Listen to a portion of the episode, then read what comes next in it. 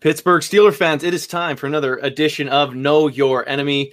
I am uh, your host and deputy editor of BehindTheSteelCurtain.com, Michael Beck, joined as always by one Mr. Jeffrey Benedict.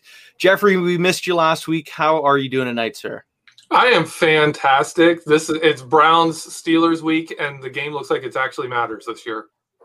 Yeah, it, it, uh, it, it's an exciting one, and for an exciting contest, we got uh, got a fun special guest joining us, D- Dan Labbe from Cleveland.com. Dan, how are you doing tonight, sir? I'm doing well, guys. This should be a, a fun game. I, I, think it's been a while since a Browns Steelers game meant quite this much, especially this early in the year. Absolutely. What's kind of the, the vibe in uh, in in the market right now uh, with it, for all Brown, Browns fans? I, I mean, Browns fans are really excited. This team is four and one for the first time since 1994. Bill Belichick was the coach. Nick Saban was the defensive coordinator. That's that's how long it's been uh, for Browns fans. So there's a ton of excitement, and I think the big thing is it doesn't feel fake to Browns fans. I mean, they've had some years where you know maybe they've gotten off to like two and two or something like that, but I think people really believe in this new coach. They believe in what the front office is doing. I, I just think there's a real belief behind where the Browns are right now. Yeah, and I, I, think one of the things you've kind of seen from year to year, even though there wasn't so much roster turnover as there kind of was a year ago, there there are still a ton of differences. What would you kind of say is kind of like that that main difference between the, the Browns starting so hot this year and kind of uh, tying it all together uh, compared to last year, where it's kind of uh, stumbling out of the gates of sorts? I think a big piece is identity. They, they know who they are. They, they know who they want to be. They know they want to run the football. You know, they bring in a coach whose system in Minnesota was based on play action, running the football, big personnel. And that's really what the Browns spent their offseason doing, supplementing the talent they have by adding you know, a guy like Austin Hooper. Then you have Kareem Hunt coming back healthy. You know, they only had him for half the year last year, and he just wasn't in shape. He had a, a hernia surgery and he missed eight weeks with the suspension. And when, when he came back, he just wasn't the Kareem Hunt that he was in Kansas City. But now he's in great shape. He looks explosive. So now you've got him behind Nick Chubb. I mean, that, that's got to be probably the best running back duo in football. Of course, Chubb is hurt right now, but when those two guys are healthy, it, has got to be the best one two punch at running back in football. And that, that's what this is based on running the ball and then play action. Right now, Jeffrey, when uh, when you're looking at this team compared to a year ago, is there more players? Is there certain players that scare you more, or is there uh, is there a, a, new dimension in the offense that uh, is something that uh, you're you're a little bit more worried about? I'm worried about Baker Mayfield more than I ever have been. Uh, this this system works for him. He he wasn't good at play action. He wasn't, and then you watch him now, and you're like, he is nailing it. Like he his play action is really good. Like you you think they're running the ball, and then boom, he's throwing it. Uh, they have found a way to work Odell and him together much better than they have in the past. He, I think it works better with him. They're using more tight ends. They're moving more. They're they're using different offense, and it, it's working for Baker Mayfield. Uh, so he he is the big concern to me. Is is it looks like their quarterback is finally in an offense through all the coordinators and all the different coaches he's had. It looks like he is finally in an offense that fits him. And, and I, oh, oh go, ahead. ahead. No, go ahead, Dan. Sorry. I, I think to, to further that point with, with Baker, it's uh, you know, there's still some things that aren't perfect, right? There's still some things that need to be better. But the, the point you make is they brought him in and put him into a system that fits him where he's moving out of the pocket, where they're giving him easier throws. They're not dropping him back and making him read the field out of 11 personnel. There, this play action rollout stuff is always where he's been really at his best and when he's had bigger bodies out there and, and been able to find mismatches. And I think that's a big reason why he looks better than he did last year. Is there still rumblings uh, of uh, Case Keenum's name here and there? is that uh, all but dead? I think that has all but died. I, I don't know how realistic any of that was, um, but look, they brought in Case Keenum because last year they just didn't have a, a legitimate backup quarterback, and that quarterback room was just a mess. You had you know, Garrett Gilbert, who was an AAF castoff, he just got signed off the Browns practice squad to, to Dallas this week. Uh, the quarterback coach was Ryan Lindley. It was his first time ever being a quarterback coach. He hasn't even really been a coach that long. I mean, some people may even still remember him playing. I think it was a playoff game in Arizona not all that long ago. So they just didn't have a lot of structure around Baker off the field. So now you bring in Case Keenum, you bring in Alex Van Pelt and Case Keenum was just a big part of building a quarterback room where Baker could develop in. And you know, look, if Baker came out and played like he did last year, at least you've got a guy that Kevin Stefanski knows and a guy who can come in and play a little bit. Now, you mentioned uh, Kevin Stefanski. Is his offense one that Baker's better suited for, or is he just playing better football than he has in his career? Uh, I think it's the offensive system. I, I think the system, you know, and credit to this organization, they went out and they said, we're going to make this a quarterback centric organization. I mean, that's what it's supposed to be in the NFL. And they lived up to that standard by going out and bringing in a head coach who believed in him and believed that he could make this system work around him. A guy that made Kirk Cousins look good in spots, right? He should be able to come in and make Baker Mayfield look good. Uh, so again, that play action, big personnel, uh, changing up the pacing a little bit. Last last year they were just doing things so slowly, and it, it was just really difficult for him. They've really built this thing around Baker being able to get better, get comfortable and now hopefully you start to see even more improvement especially you know when he does do the drop back stuff when it's just straight drop back that's kind of where he struggled a little bit. He struggled the last two second halves of games. So there, there's still some work to do with baker but the structure is in place and kevin stefanski's offense is a big piece of that now, this kind of Stefanski offense, Jeffrey, is this one that the Steelers defense matches up well against, or is there uh, is there some holes to be uh, had uh, for Baker and company? Well, the good news for the Steelers is we're the top run defense. Like we are the we are dominating in the run game, uh, and they're based on the run. Like if we are stopping their their run, then they have to do they have to win the game off play action. The bad news is, uh, is they can win the game off play action. They they can get that going and they can do it. Uh, the difficult part that I see for the Steelers defense is going to be matching up uh, with the Browns tight ends especially if David Njoku is back and is ready to to start, you know, pick up where he left off. If he's if he's ready to go and really play, then Austin Hooper and David Njoku are both matchup problems. They don't you know they don't throw to them a ton. They don't throw the tight ends a ton because they're running the ball a lot. But the Steelers don't really have the manpower to match up with uh, a Hooper, an Njoku, and a Kareem Hunt all in the passing game. We don't have that. We got one guy who's really good against those kind of athletic pass receiver, running back, tight end guys. That's Terrell Edmunds, And that's it. So that's that's the problem I could see. The good matchup is, you know, our run defense. Vince Williams in there, Mike Hilton, uh, and then the defensive line. That's that's where the, the Steelers defense really has to win this. Now, uh, from a Browns perspective, what's uh, what's kind of the, the weak spots that uh, you kind of expect this team to try to exploit along that Steelers uh, defensive front, Dan? Well, the the weak spots for the Browns on on offense, you know, honestly, it's hard to kind of sit there and, and pick them out, right? I, I guess you got to look at maybe third receiver. They don't really have a guy there. Uh, you know, Rashard Higgins was finally active this week after being inactive for a couple games. Um, and, and he's a guy that Baker relies on, but he's not a guy that's going to you know get down the field a lot, make huge plays. He's more of a possession guy. Um, I, I, think that's an area where you know if the Browns just can't really spread you out, right? And I don't know that they really want to, but if they ever needed to, they can't really do that. But I think that's kind of the strange thing about this Browns offense. It's hard to really look at it and poke a bunch of holes in it.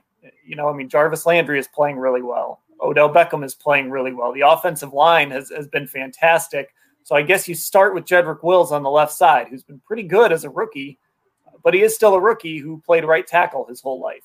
So maybe the Steelers can take advantage of, of him over on the left side and maybe force the Browns to bring him some help. We all know TJ Watt has just made a living feasting on the Browns, uh, you know, feasting on Browns offensive linemen. I'm sure he's ready uh, to take a shot at Jedrick Wills and, and see if he can hold up a little bit. But that that's probably the area where Pittsburgh is saying, you know, we're going to get after it. And actually, uh, you know, one other spot, guys, Steelers fans might remember Chris Hubbard.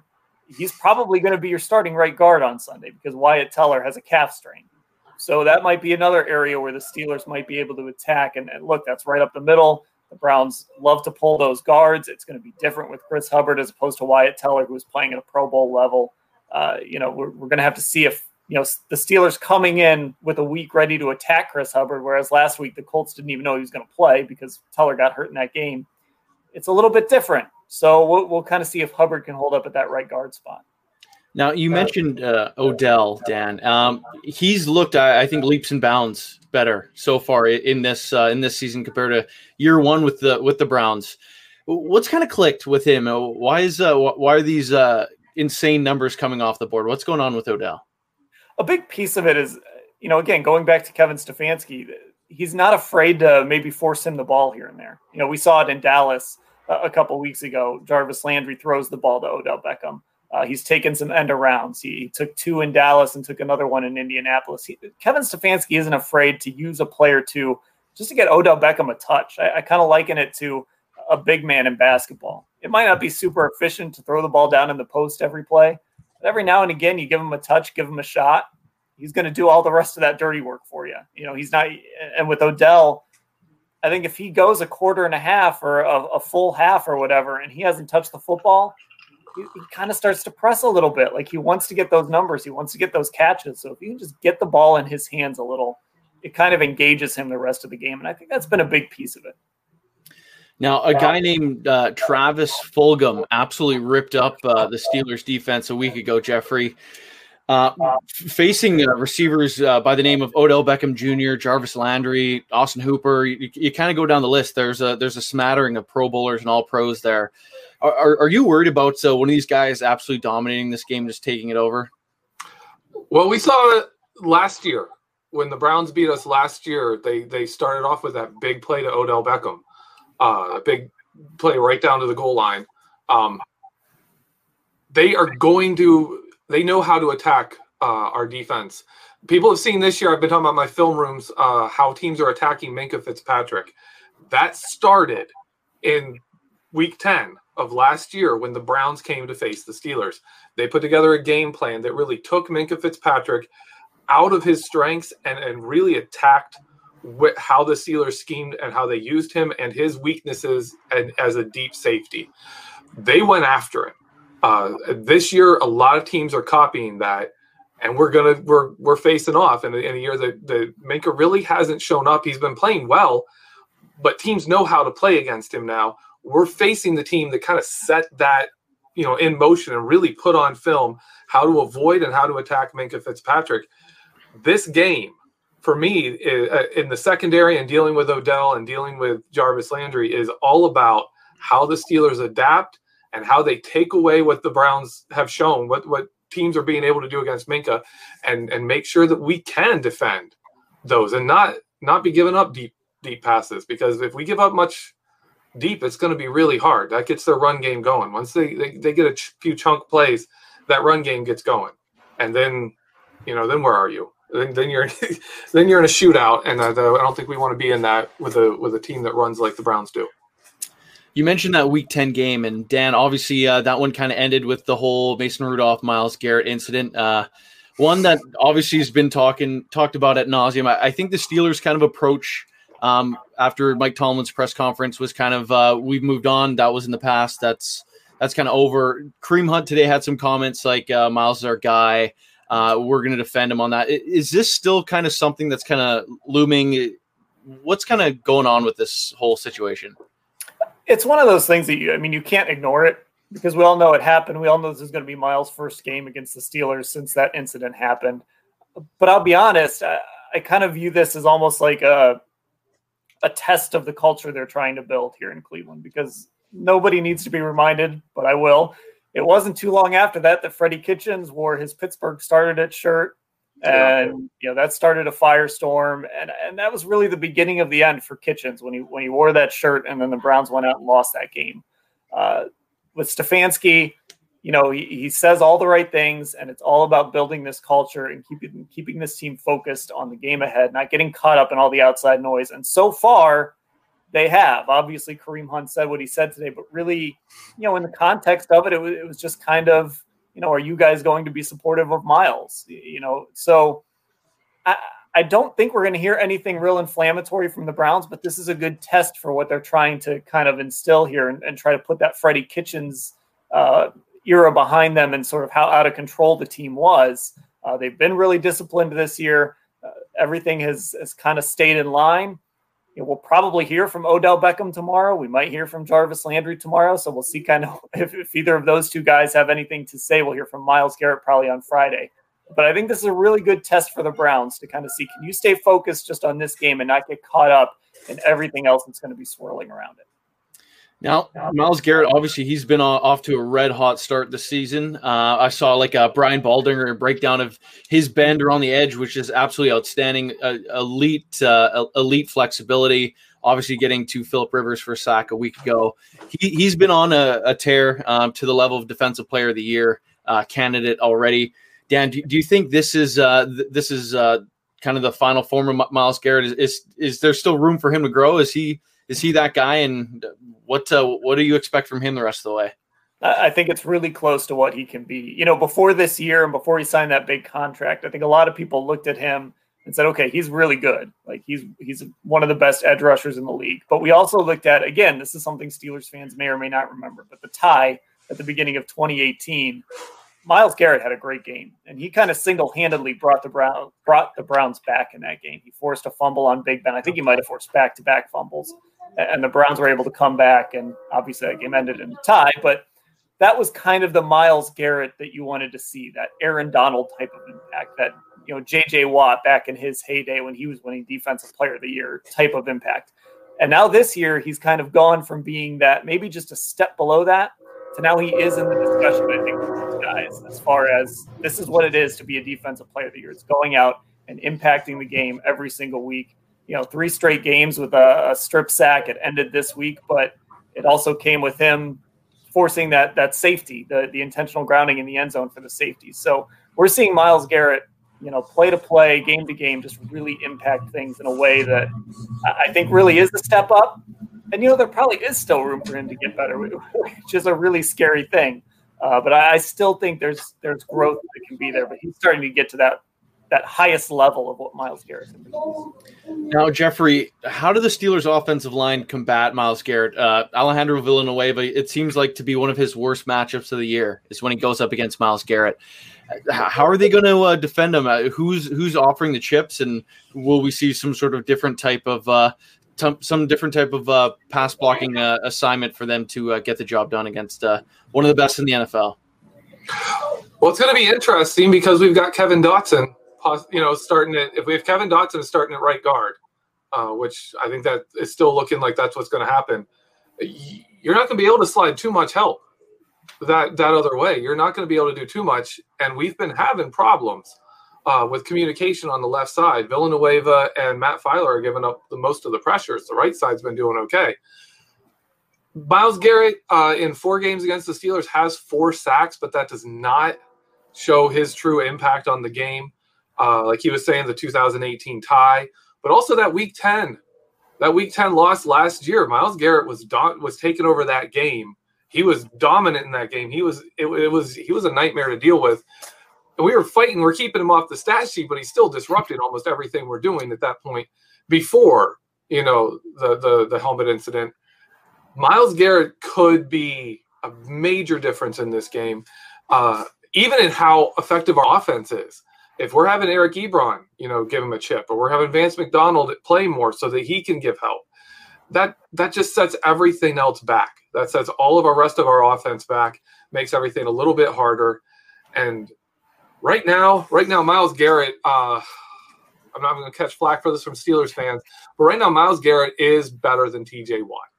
This season, 2020, Myles Garrett is playing better than T.J. Watt. He is drawing double teams. He is drawing all the attention in the world. Teams cannot double team T.J. Watt. They're holding him, but they're not doubling him. Myles Garrett is dominating despite drawing all the attention in the world. And that is a serious matchup problem for the Pittsburgh Steelers this week. Right now, Dan, say in a hypothetical world, world the Steelers are sending chips, they have those double teams, and uh, just doing whatever it takes to uh, kind of uh, not like, well, I guess limit Myles Garrett and uh, what he's able to do in the, the pass rushing game. What are the other guys along that kind of defensive front that uh, that could potentially be uh, kind of game wreckers in this one? Well, one of the key guys is Olivier Vernon. Uh, the Browns made a trade. He actually came over as part of the Odell Beckham trade. Um, hasn't quite lived up to, to maybe what the expectations were, but when he's healthy, which has been a problem, but when he's healthy, he's still a guy that can make an impact. So that's the guy that's going to be on the other end. And then in the middle, you know, Sheldon Richardson uh, has played really well since he signed here. He's this is his second year here. and the guy just plays hard and, and gets into the backfield and makes an impact. Larry Ogunjobi is another guy that if he's healthy, you know, he missed last week's game. If he's healthy, he can come in and create some pressure up the middle, uh, which I know the Browns really want to do. They want to create pressure up the middle because that's when your quarterback starts trying to, to escape. And obviously, we're talking about Big Ben, but, uh, you know, you, flush him towards Myles Garrett or you flush him towards Olivier Vernon. That, that's certainly something the Browns would welcome. Um, but but those are really the two guys, Sheldon Richardson, Larry Ogunjobi. If they're healthy and they can create pressure up the middle, there's a rookie they have named Jordan Elliott out of Missouri. Uh, he, he's played pretty well this year. But those are the two guys that, if Myles gets double, triple teamed, which does happen sometimes, and, and I'm glad you brought up that Week 10 game again with, with Myles. The, the good part of it, I mean, he really did dominate that game without really putting anything on the stat sheet. It, it was an impressive show.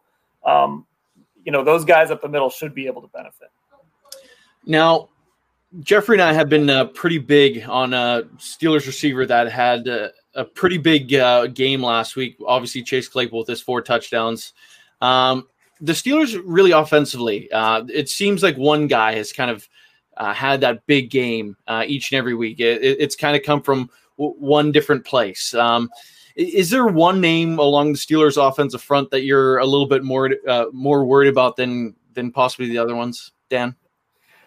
You know, obviously Claypool's such an easy one because he had the four touchdowns on Sunday. He's kind of the the immediate name that comes to mind. But you know, for whatever reason, James Conner has big games against the Browns. I, I don't know what it is. Uh, you know, I know he's been a little up and down in his career, but whenever he sees a brown a brown and orange jersey, he just has a big game against them. And, and I, you know, that worries me. If the Steelers are able to run the football effectively against the Browns, you know, the Browns' weakness has been against the pass. So uh, they've been pretty good against the run. But if the Steelers and James Conner are able to kind of take that away and, run the football, control the football a little bit, uh, you know that that scares me.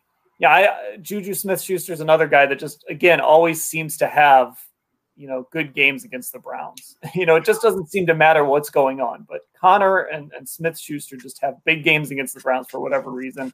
And so it's hard for me to really say anybody else just because the, their performances against this team are always so fresh in my mind.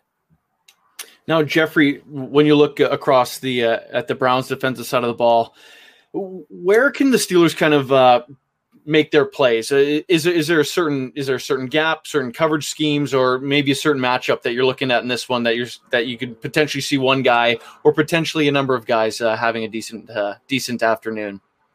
Um, first off, I'm attacking the linebackers. I'm going after their linebackers. Uh, I go after them with Ebron. You know, get them concerned of in the passing game. Get them with misdirection.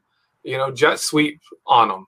Uh, one of the one of the ways you can you can kind of mess with a Myles Garrett is is if you can get a jet sweep past him, and that's that's an issue because he's one of the most athletic players on, as an edge player in the league. But if you can chip him and get a get a jet sweep past him, you start slowing him down. You start slowing down that rush. You start you know making him kind of read and then rush. Uh, you can get success there and that also plays into you know messing with their linebackers you know can you stay straight where you are or do you need to do you need to shift over and to help with this you know wide receiver these jet sweeps? Uh so that's a big area for me. Uh ebron of course attack the attack the linebackers man. That's that is my that would be my game plan. Uh stretch stretch the field with chase make them keep their safeties back and then attack the linebackers now, Dan, with those linebackers, obviously Joe Schobert uh, no longer there. Um, what, what's uh, what is that kind of uh, unit looking like? And is there anyone kind of uh, taking the step as kind of that next uh, next tackle uh, uh, tackle king? I guess you could say. It, has been tough for the linebackers, and, and I honestly believe organizationally, I'm not sure how much they they value the position. To be honest, I think they value the pass rush. I think they value the secondary and then linebackers are a little more replaceable, and they certainly are putting that into practice this year. Uh, BJ Goodson is a guy in the middle. He's played with the Giants, played with uh, Green Bay last year.